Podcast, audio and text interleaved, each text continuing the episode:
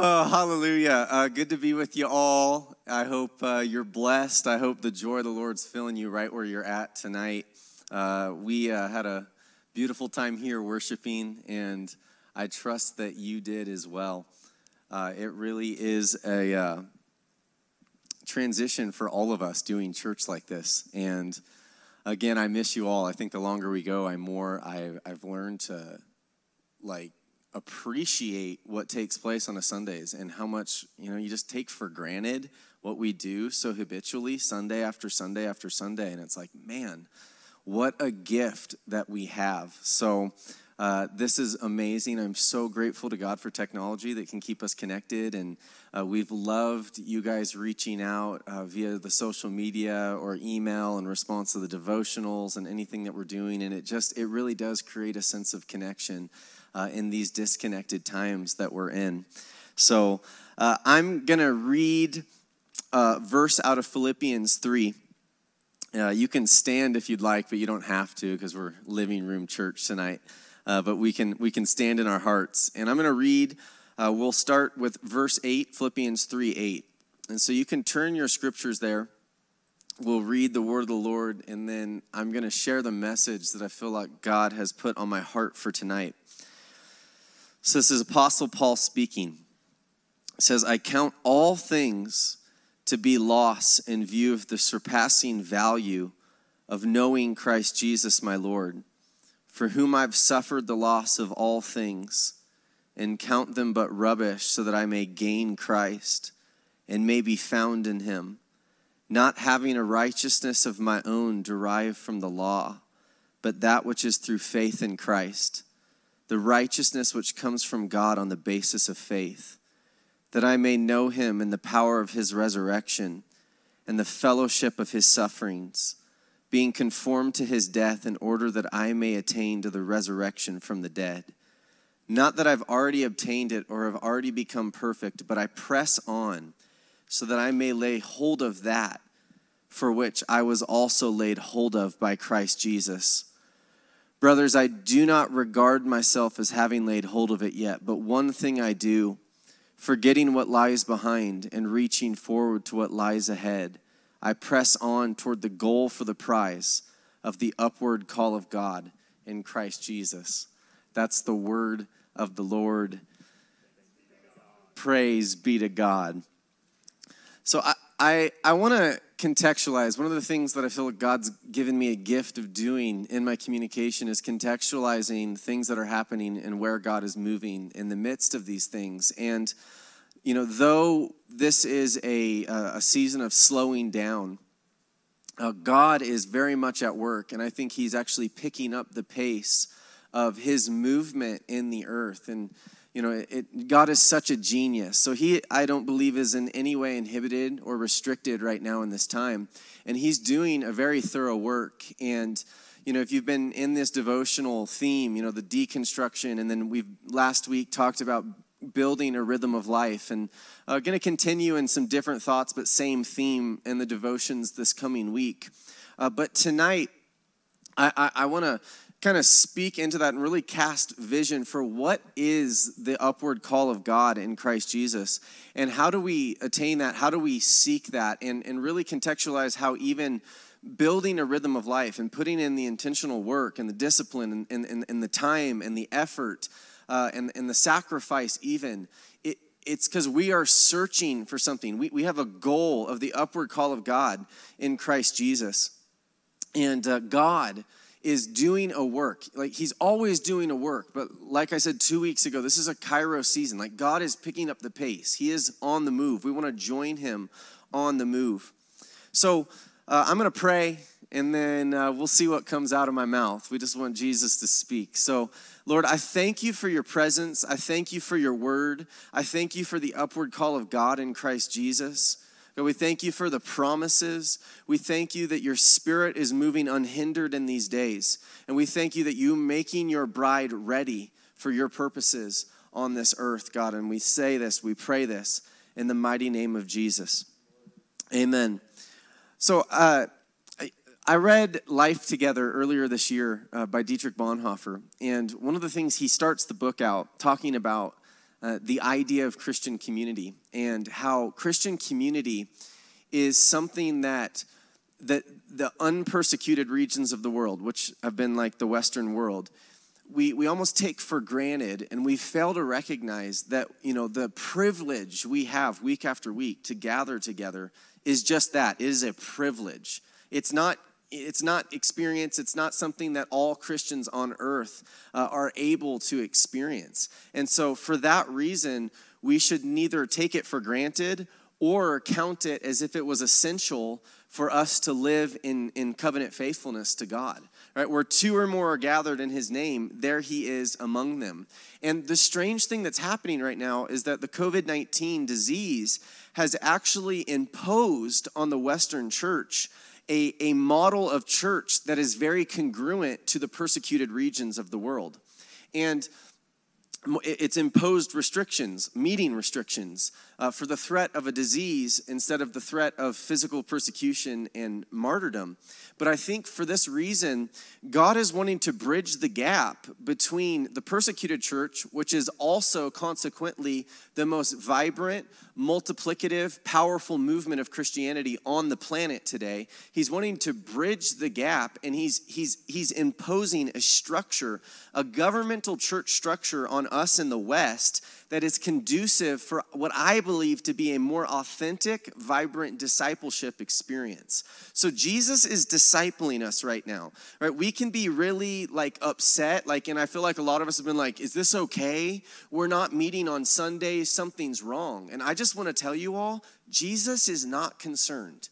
Jesus is not alarmed. Jesus is not freaking out. This is where the this is the exact same way the most vibrant Christian communities on planet Earth are worshiping every single week because their homes can get stormed. I know of places in the earth today where, where people have to get into cars if they want to have church services they pick up their friends in vehicles, turn on worship music, and drive around their city praying together because they're not allowed to meet in homes and they're not allowed to gather, even, even small gatherings. So they fake like they're driving around their city so that they can experience fellowship together. So rest assured, the church is quite secure and Jesus is not concerned right now. Jesus is trying to disciple his Western bride into the vibrancy of true discipleship, right? So these are really exciting days, and I would just want to encourage you the more you lean into what's happening in these days, the more you're going to glean from it.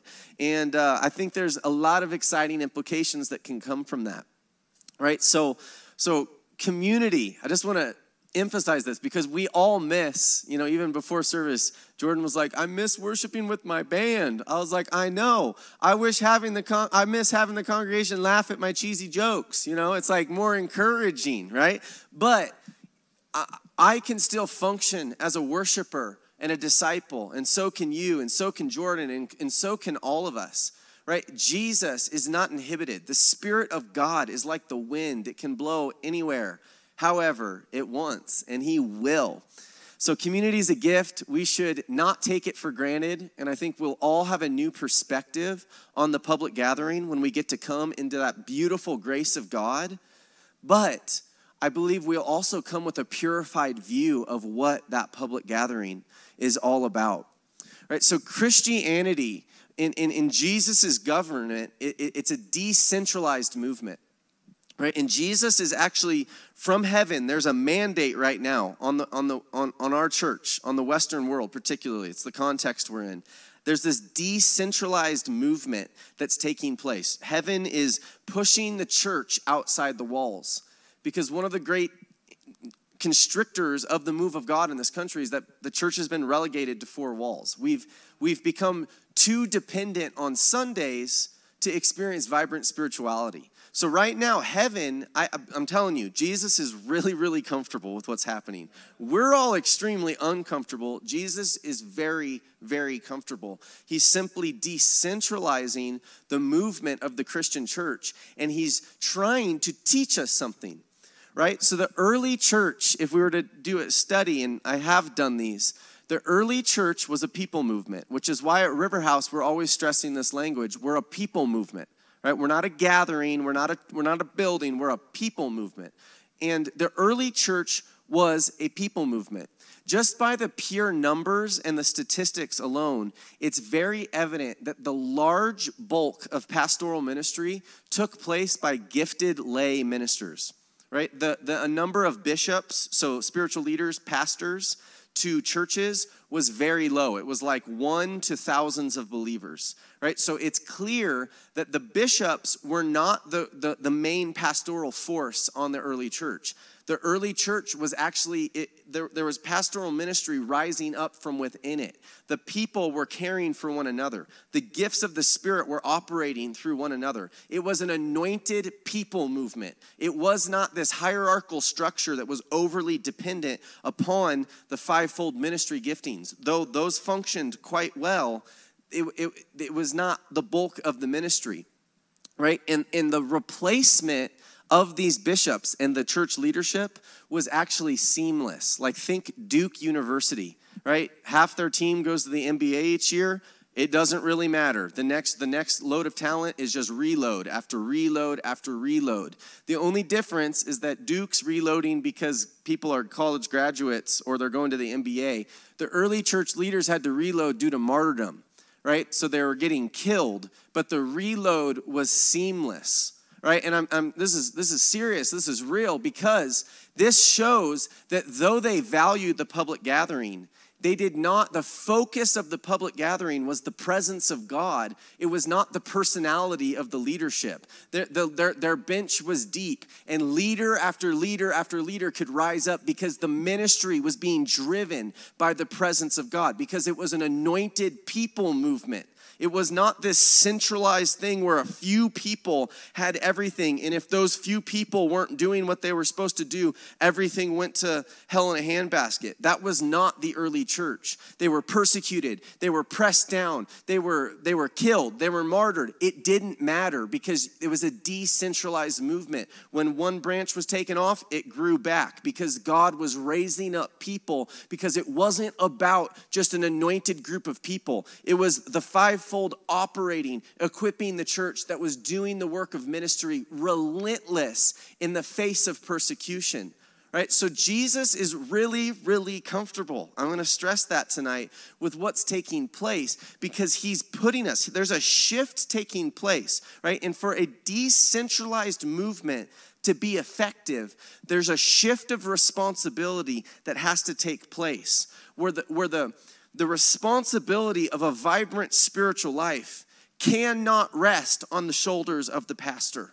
It rests on the shoulders of every believer, right? The, the quality of your and my relationship with God ultimately is on your shoulders and it's on my shoulders. It's, it's the people of God before God right? And a decentralized movement stresses this. When it gets overly centralized, you can hide in the cracks. You can hide in the pews. You can become dependent upon the secret place of your spiritual leaders to feed you manna. You can become dependent on the voice of the anointed people who have gifts from God. And, and we start relying on them in a way that's actually not intended by God. We start putting people into a mediated role instead of allowing them to just be windows that point us to Jesus right? And decentralized, when times get, de- when, when persecution pushes the church from centralization to decentralization, it, it, it's, it's, it's, it's exposing. You find out, like, am I okay? Can I function vibrantly? Am I, am I still living in a, in a profound spiritual hunger? Or am I like a chicken with my head cut off? What am I supposed to do right now? Right? So Jesus wants you to come before him and to have this sacred communion where He is your Lord, where He is your shepherd, right? And that's not to devalue the fivefold ministry. It's simply to say that God's, the utmost, where the church is most successful all throughout church history, is decentralized movements, right? So the key, and this is what I want to talk, this is the introduction, so hope you're good. The key to effective decentralized governance is this the spiritual depths must be mined by the common believer. right? This is the key. This is what I want to talk about tonight. The key for effective decentralized governance, right? Which is what God, I don't believe this is just about coronavirus time. I believe God's waking up the church to we need to break loose of the four walls of the Sunday gathering. We need to get out of the box right? And the key to this decentralized movement, where it is an anointed group of people that are doing the bulk of the ministry under the governance of fivefold leaders, all under the leadership of the Lord Jesus. The key is that the spiritual depths must be mined by the common believer. So I want to talk about the spiritual depths tonight and I want to exhort you in, to mine them, to actually seek them out. And I want to give you some language that I think will help you do this. Right? So, this is the truth about spiritual depth. No one drifts there, no one just kind of finds themselves arriving at a place of spiritual depth. Right? In the same way that you do not find gold, silver, or diamonds sitting like in the grass at the park. Right? It's not low-hanging fruit. Right? Precious metals, diamonds, they're forged in depth. And you have to mine into the earth. You have to dig, they excavate, sometimes hundreds and hundreds of feet down into the earth because they're seeking a treasure. Right? Jesus says the kingdom of heaven is like a treasure that a man was searching for and he found it. Sold everything that he had to buy that field because he wanted that treasure. There are treasures in the spiritual depths. There are places in the heart of Jesus that you and I, it's our inheritance to discover. We were created to know but we have to mine. We actually have to intentionally search. We got to dig through dirt. We got to put in a lot of manual labor and energy and effort. We have to mine into the depths if we want to find the treasures that the depths have. Right? And there's two components of this process, two, two experiences that you're going to have in your pursuit of spiritual depth. And these are things that the Lord's been making more clear to me uh, in the last year, years of my life, maybe more accentuated than the last year. But that is two words I want to talk about tonight. One is consolation, and one is desolation. Right? If, if we want to get down into the spiritual depths with Jesus, we will, by design, experience both consolation and desolation. So, what do those words mean? You may not know, that's okay uh, I'm going to define them for you in practical terms. Consolation is another word for comfort, right? Consolation is simply all the good feelings when it comes to the presence of God.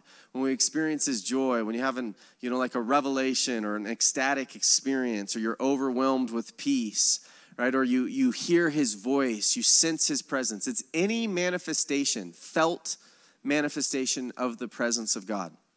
That is what consolation is. Right? Consolation is desire awakened. It feels inspiring. Uh, it's the you know sometimes some people say I, I have the goosebumps, my hair stands up. Right? You're sensing the pleasure that comes in God's presence. That is what consolation is.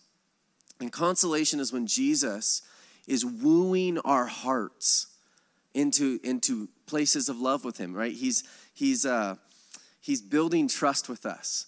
He's loving us. He's pursuing us. He's lavishing us with his goodness. He's, you know, it's the delight of his, he's, it's they're like kisses of grace. That's what consolation is. Right? Desolation is a little different. It's the opposite. Right? Desolation is the absence of God's felt presence. Right? You do not feel him, you do not sense him, you do not hear him, you do not see him. It's like he's gone. That's what desolation is. You're like, that sounds terrible. Yeah, it doesn't feel good. Especially the more you've experienced the consolation of God, the more the desolation of God feels like agony. Right? The more you've dwelled in the light of his presence, the more your uh, the, the darkness seems to feel like an endless chasm that you can't escape. But God, and this has been a journey for me of coming to, God actually sends us both consolation and desolation. Right? We see this throughout the narrative of the Song of Songs. You know, it starts with, you know, may he kiss me with the kisses of his mouth. And you see this romance between the bride and the bridegroom. And the bridegroom's pursuing, come away with me, you've captivated me. Right? But there's this um, in the progression of this intimacy that you see building between the bride and the bridegroom, there's a point where it says, you know, my desire, the bride is speaking, it says, my desire was awakened for him, for Jesus. Right? We've all experienced this. We've been in these, these times of consolation. We've been in these times when it's like, I'm intoxicated by peace. Like I am enamored by your love. Right? And my desire is awakened for you. And then the bride says, and then he was gone. Then he vanished. I couldn't find him. I went to the streets, I went to the squares. I said, Have you seen my beloved? Where is he? I can't find him. And you can sense in the language of the poetry, it's there's an agony of soul. Where is my beloved? Where is he gone? Desolation. God, this is Jesus' pursuit of us. He pursues us with consolation. He also pursues us by desolation. He pursues us sometimes by withdrawing. Because when he withdraws, it actually creates space for what's within us to intensify and to come out of us. Right? God is creative in everything he does. He creates actively, but he also creates by withdrawal sometimes. We see this in Genesis. He created for six days and then he rested. He withdrew, and in his withdrawal, it created space for Adam to actually start creating. Right? So God is he's creative. He's a creative genius.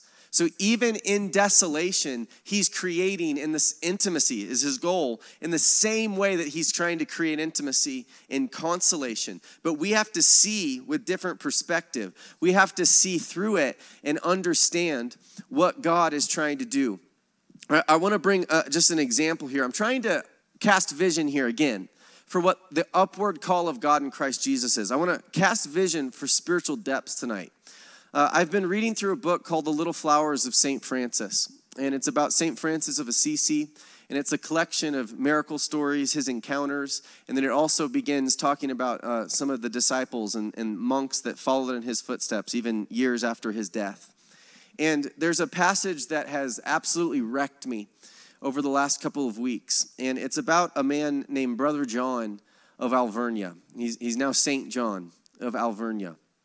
And uh, there's a story that I'm going to read a piece of here right now that, that captures how God uses both consolation and desolation to draw us into the heights of his love, to actually, actually bring us into the upward call of God of, in, in Christ Jesus. Right? And the story goes like this is that uh, St. John, Brother John, he was given this grace. He, he basically had an encounter with God that lasted for three years. And in this, it was as if his soul was living in ecstasy. It was a consolation of extraordinary delight. And he, he, he experienced the manifest presence of God for three years, day and night, and night and day the peace, the joy, the presence, the voice. It was consolation uh, beyond what I have ever experienced. And then Jesus vanished, and Jesus withdrew from him. And, and, and he began to experience a deep desolation of soul. And the story goes that he was wandering through the woods for many days in the forest, weeping searching for Jesus, searching, why did you leave me? What's going on? Uh, you know, and I, I, can't read the whole passage for its length, but he was desolate. He, he was, he was hungry. He was in agony. He was burdened. He, he was experiencing the pain of desolation. Oftentimes, when we experience desolation, our first response is that we want to look inside and get introspective. For me, this is just being honest. When I experience desolation, you know, when I experience anxiety or I start experiencing, you know, pain or just whatever's going on, that, that, that weight, that darkness, whatever it is, I start going like, what did I do wrong? Where did I sin? Where did I mess up? How did I fail you, God? Like, what's going on? Something must be wrong. Right? That's a very natural response to desolation. And, you know, if, if we do sin, you know, well, then maybe there's places of repentance.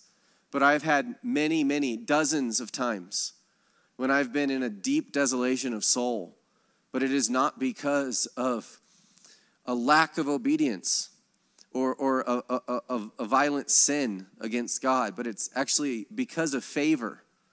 But it doesn't feel like it's because of favor. Right? And this, I'm stressing this tonight because I believe many people forego the depths that Jesus is trying to bring them to because we don't know how to recognize desolation for what it is.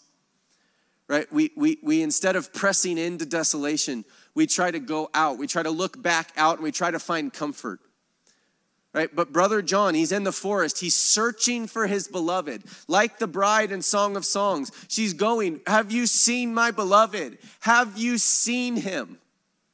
Where is he? Where can I find him? says, If you see him, tell him I'm lovesick. If you see him, tell him I'm searching for him. We have two choices when we're experiencing desolation.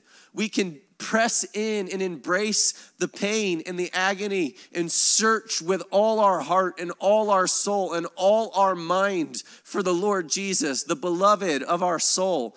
Or we can look out. We can turn from the inside and we can start looking to the outside and we can start looking to all the false comforters. And all the other lovers will start speaking to us. They will start wooing us. Come out to me. I'll give you instant gratification. I will take away your anxiety. I will take away this desolation. I will never leave you or forsake you. We start hearing all these false lovers come away with me right? But in desolation, this is the truth. The reason Jesus leaves us, the reason he withdraws, is because in consolation, we're experiencing pleasure. It's all sunshine and roses, it's all good, it's all beautiful, right? But it's in times of desolation that though Jesus isn't speaking, he is silently asking the question in his own heart. He's intently gazing at us in these times of desolation, saying, Do you love me? He wants to see when there's no pleasure, when it doesn't feel amazing. When, it, when, it, when there's not blessings raining in left and right, do you still choose me? Do you still love me? Do you still want me or do you just want my pleasure? Do you just want my blessings? Do you just want the good? Right? What did Paul pray? I want to know you in your death and your resurrection. I want to carry my cross. I want to be conformed. I don't care what it costs. I want you, is what Paul's praying. And in times of desolation, even more so than in times of consolation, right? Consolation establishes trust. We're wooed by Him. But in desolation, it is a day of decision. Who do you love? Which lover do you choose? And St. John of Alvernia, he's walking through the forest. And it says that as he's walking, he sees Jesus. Jesus appears to him on the path. And he runs to Jesus, falls at his feet, says, Lord, have mercy on me. Have mercy on me in my desolation. Please comfort me. I'm nothing without you. He prays this eloquent prayer. And Jesus looks at him stoically, turns, and walks away. Desolation. He's creating by withdrawal says that Brother John got up, ran after him, and fell at his feet again and said, Please don't leave me. And begs him again, prays with all his heart, Please comfort me. And Jesus looks at him stoically, turns, and walks away silently without speaking. And a third time, he gets up, runs to Jesus. And as he runs, I'm going to pick up the passage says then brother John followed him with great fervor. And when he came to him, Christ the blessed one turned around and looking at him most sweetly, he opened his holy and merciful arms and embraced him. And when he opened his arms, Brother John saw rays of light come from his holy bosom, which lighted up the entire forest, as well as his own soul and body. Then Brother John knelt down at the feet of Christ, who, as he had given his feet to Mary Magdalene to kiss, he gave them to Brother John. And then Brother John, taking them with great reverence, bathed his feet in his tears like another Magdalene, saying most devoutly, I pray you, my Lord, don't look at my sins, but by your holy passion and by the precious blood which you've shed, awaken my soul to the grace of your love. For you've commanded us to love you with all our heart and all our strength. And this commandment no one can fulfill without your help. Help me then, beloved Son of God, that I may love you with all my heart and all my strength. And as brother John was praying at the feet of Christ, his prayer was granted, and the flame of divine love which he had lost was restored to him, and he felt himself greatly comforted. Then, knowing that the gift of divine grace had been restored to him, he began to return thanks to Christ, the blessed one and devoutly kiss his feet. Then, standing up and looking at the Savior's face, Jesus gave him his holy hands to kiss. And having kissed them, Brother John approached the bosom of Christ and embraced him. And Christ, the blessed one, received him in his arms. And his brother John embraced the Savior and was embraced by the Savior. The air was filled with the sweetest perfumes so sweet that no perfume in the world could be compared with them.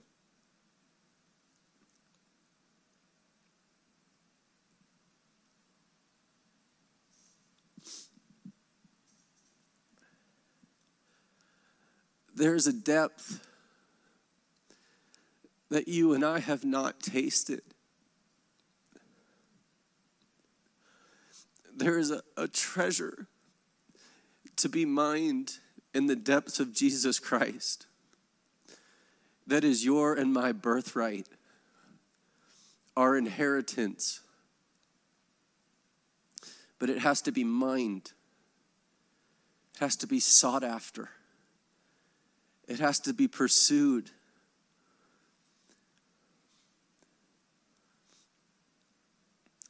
And the consolations that we receive from his presence are actually equipping and preparing us to have the fortitude and the discipline and the faith to push into the desolations so that we can embrace the Savior and be embraced by the Savior and know His love and be filled with His fullness.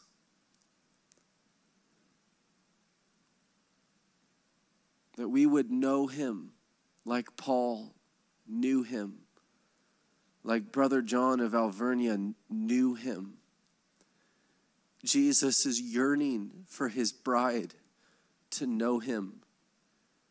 And the spiritual depths are not for the chosen few. They are not for the specially graced.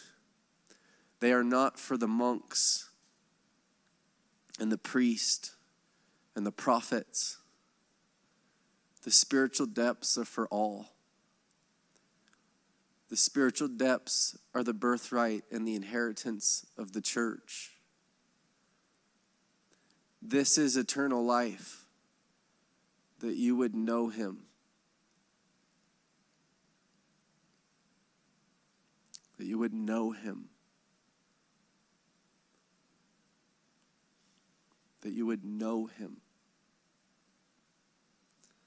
and the key to a decentralized church movement that sweeps the world with the presence and the mercy and the love and the grace of Jesus is that the spiritual depths are known by the common man and the common woman.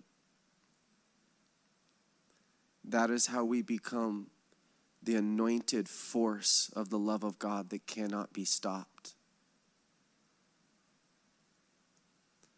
And the spiritual depths are something that you can access with your God morning by morning, where his mercies are new. So, yes, we're creating this rhythm of life, which is essentially a disciplined partnership with Jesus that says, whether I experience consolation or desolation, inspiration or no emotion at all, right? Ecstasy or agony, I'm going to waste my time in worship I'm going to worship you in every place, in every way, in every relationship, with every dollar, in every decision. I'm going to worship you. That's what a rhythm of life is. We're trying to, a wholehearted yes to saying, I want to love you with all my heart, mind, soul, and strength. Right? It's a contract that says, This is what I'm going to do no matter what I feel.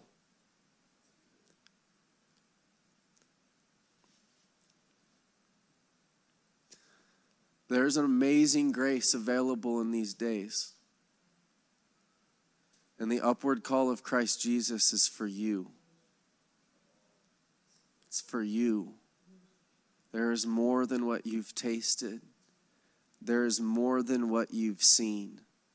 And though you cannot go to church on Sunday, let not Moses speak to me, but speak to me yourself, God. Send not a prophet to prophesy to me. Speak to me yourself, Jesus. Speak to me yourself. Let us join with Samuel and say, Lord, your servant is listening. Here I am. Not just in the mornings, not just in the afternoons, not just in the evenings, but in your relationships, in your working, in your finances, whatever it is. Say, God, show me, show me how I can seek you with my whole heart and love you completely. I sense the grace and the presence of Jesus. And I sense that He's bringing consolation and desolation tonight to many of you. Embrace it, cherish it. Dan Bohai preached three weeks ago, and he talked about getting a revelation in our spirit. And he said, when you get a revelation in your soul, it's emotionally based. Right? So when the emotions fluctuate, you'll no longer have the fortitude to persevere.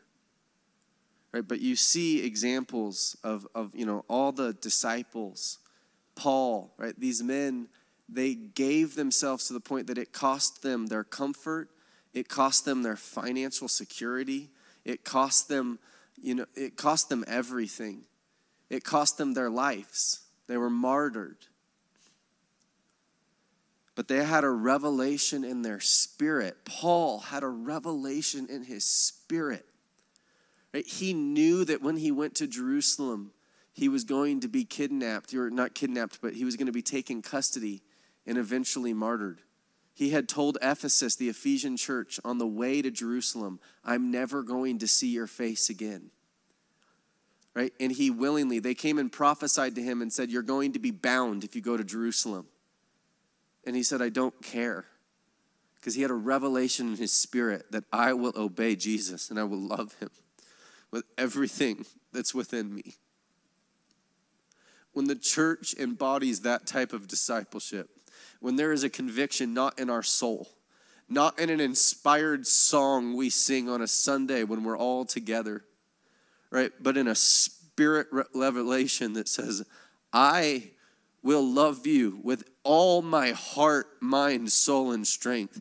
I will worship you with every minute of every day. You are my only good. When there's a revelation that grips, when we see the upward call, when we see the prize of fellowship, when we can see into the depths and we see that the treasure that's waiting to be mined by our pursuit in our spirit, there is nothing that will stop us. And I, I have no judgment when I say this. But the American church is so blind, we don't even realize how lukewarm we are. We've been so deaf, we don't even realize how far we've drifted from what the fire of first love actually looks like. We're living in, in, a, in a world where the church is in decline because the church has lost the conviction. It's lost that spirit revelation to live as Christ and to die as gain. May we mine down and find that tenacity once more. May we find and touch what the disciples and men and women throughout the centuries found that said, I don't care if it costs me every dollar in my bank account. I don't care if it costs me my comfort. I don't care if it costs me whatever. I don't care. It's Jesus that I want. When the church gets that type of revelation in her spirit, when the bride gets so full of love that says, I don't care if you're consoling me or if you vanished, I will love you faithfully. We'll see revival. I believe Jesus is waiting on his bride to be the move of God. That's what he's waiting for. We have everything we need to see a move of God inside of us. The kingdom of God is inside of you, the kingdom of God is at hand. He's not stressed that we're not meeting on Sundays. What's concerned the heart of Jesus is that we've been meeting Sunday after Sunday after Sunday, but we still have no true conviction that changes the way we live the rest of our time. May it not be any longer. I tell you the truth, I have no desire for this to be quick and for us to come back to church next week because I believe what's taking place is good. It is for our good. Our earthly fathers discipline us as they see fit, but God, who is holy and sovereign, disciplines us for our good. And God is disciplining us. He's trying to build us up and edify His church to out of lukewarmness, out of mediocrity, out of this, all these our own comforts and all we need. We're just a, cons- a bride of consolation. I just need to feel good and then I'll be faithful. He is raising up a warrior bride He's raising up a bride who's a laid down lover and fit for the King of Kings. He's raising up a bride that says, Give me the cross. If I can have you, I'll take it all. He's raising up a bride of purity. He's raising up a bride of faithfulness, of generosity, of humility, of true joy in all circumstances. A bride of a pure tongue that speaks only a fountain of blessing. A bride of, of, of integrity a bride whose yes is yes and no is no. He is raising up a bride that can walk down an aisle and face the holy, sovereign Lord Jesus and say, Here I am. Your life is now matured in me. Come and see the fruit of your life that you laid down, abounding in me. That is our highest aim. Your 401k from the eyes of eternity means nothing your, your financial security from heaven's perspective means nothing. Right? God values those things. We, we want to build legacy here. But I'm talking about we're going to be in heaven and we will never give another thought to our 401k again. When we see Jesus, we will never think about the petty little things that we waste our stress and energy and effort and anxiety on. We won't. We will not think of those things when we're in heaven. And I'm not advocating that we deny these things. I'm advocating that we need to be gripped with a spirit conviction that sees past these things and sees Jesus so that we are so compelled. We'll live our lives as living martyrs.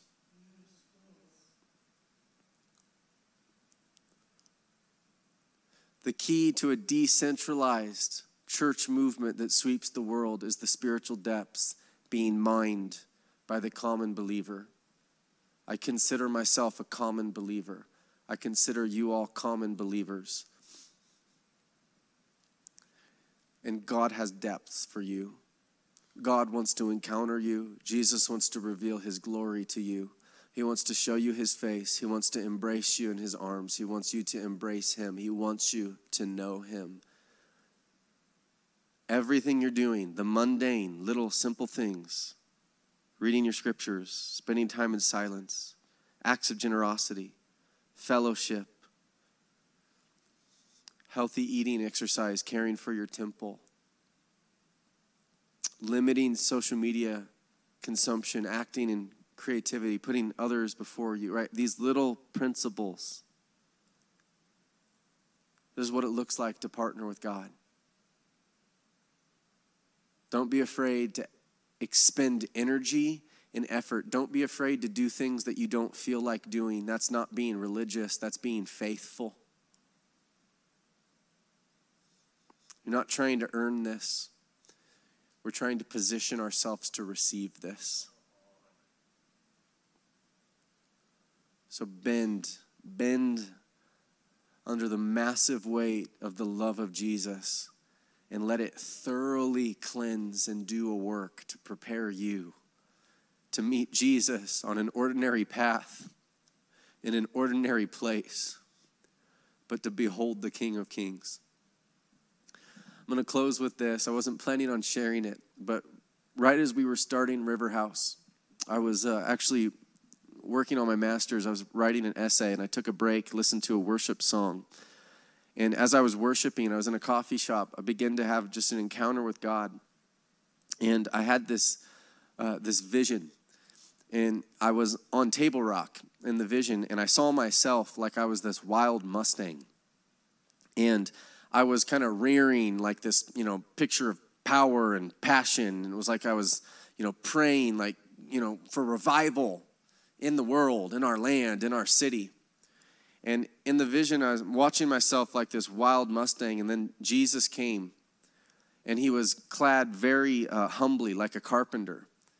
And I was kind of watching the vision, and, and he kind of approached me and then just hopped on my back. And it kind of startled me. I was like, whoa. And then the vision played out, and he started riding me down Table Rock and then down into the city of Boise. And the lower that we started getting with each step, instead of this wild, powerful Mustang, I started transforming into more and more into just a donkey. And with each step lower, he went from this humble carpenter to being shod in the glory and the splendor of a king with a crown and royal robe. And we got down into 8th Street, right in downtown Boise. And I was this little donkey, and he was the glorified king. And I saw people started putting their, their coats on the ground and looking up from the bars and the restaurants saying, Hosanna, Hosanna. Blessed is he who comes in the name of the Lord. And honestly, as I was watching it, I was feeling insecure. I was like, oh, don't look at me. I'm this little donkey. And, and then the vision ended. And I've been thinking about this, it's been four years, almost exactly four years since I had this experience. But I felt led to share that tonight because God doesn't need us to have these personal acts of greatness and this great passion and power and feel like we're this spiritual athlete. God just needs a donkey. He just needs a humble, obedient, faithful servant. That's who he chooses. That's what he chose to ride into Jerusalem. He uses ordinary jars of clay.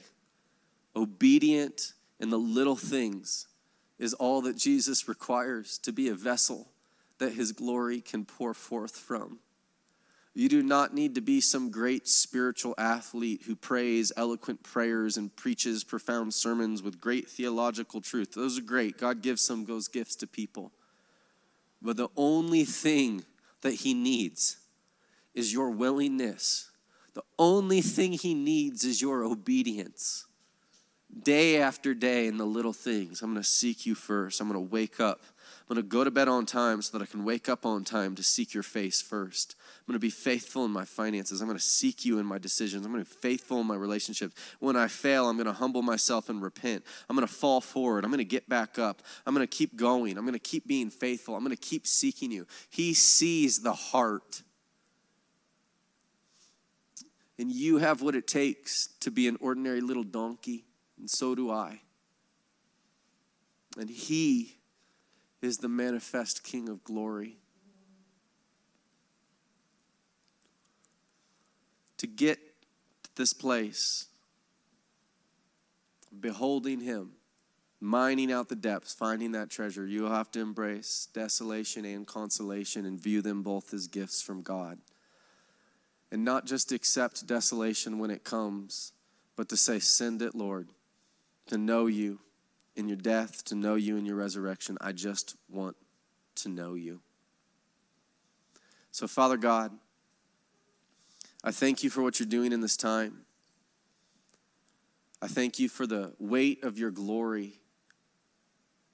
I thank you, God, that you are discipling your church into the fullness of what you've called her to be. And I pray tonight, God, that for a spirit revelation to grip your bride. Let her, let us see that upward call of God in Christ Jesus. Let us see the joy that you have in store for us. Let us see, God, what you see.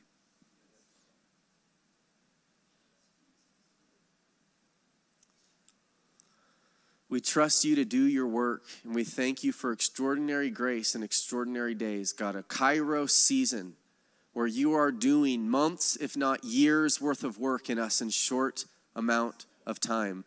Do your work thoroughly and disciple us, God, into the spiritual depths. I pray grace on each one of us, God, to mine the spiritual depths so that we can become the people movement, the decentralized, anointed move of God, governed by the Spirit that transforms the earth and turns it upside down. God, may it be said of River House Church, just like they said of the disciples, these are the men who have turned the whole world upside down. May they say of our church, this is the family.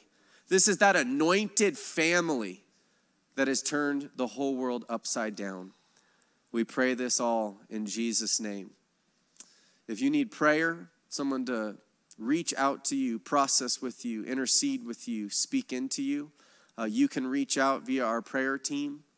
But I encourage you, even before you do that, go to God yourself in the little acts of faithfulness, and Jesus will be faithful to you. God bless you. I love you all. I long to see you face to face. I long to be with you again. Uh, but I long even more for a bride of purity that is living as the anointed, mature, humble, holy bride that Jesus paid his life for. And that is who you are. So God bless you. I exhort you, go after him with everything that's in you. And may we come back together much looking much more like him. Amen. All right, God bless you all, and we will see you tomorrow as we continue the devotional series. Uh, first thing in the morning. And uh, we look forward to worshiping with you next Sunday night for our Easter celebration. Good night, all.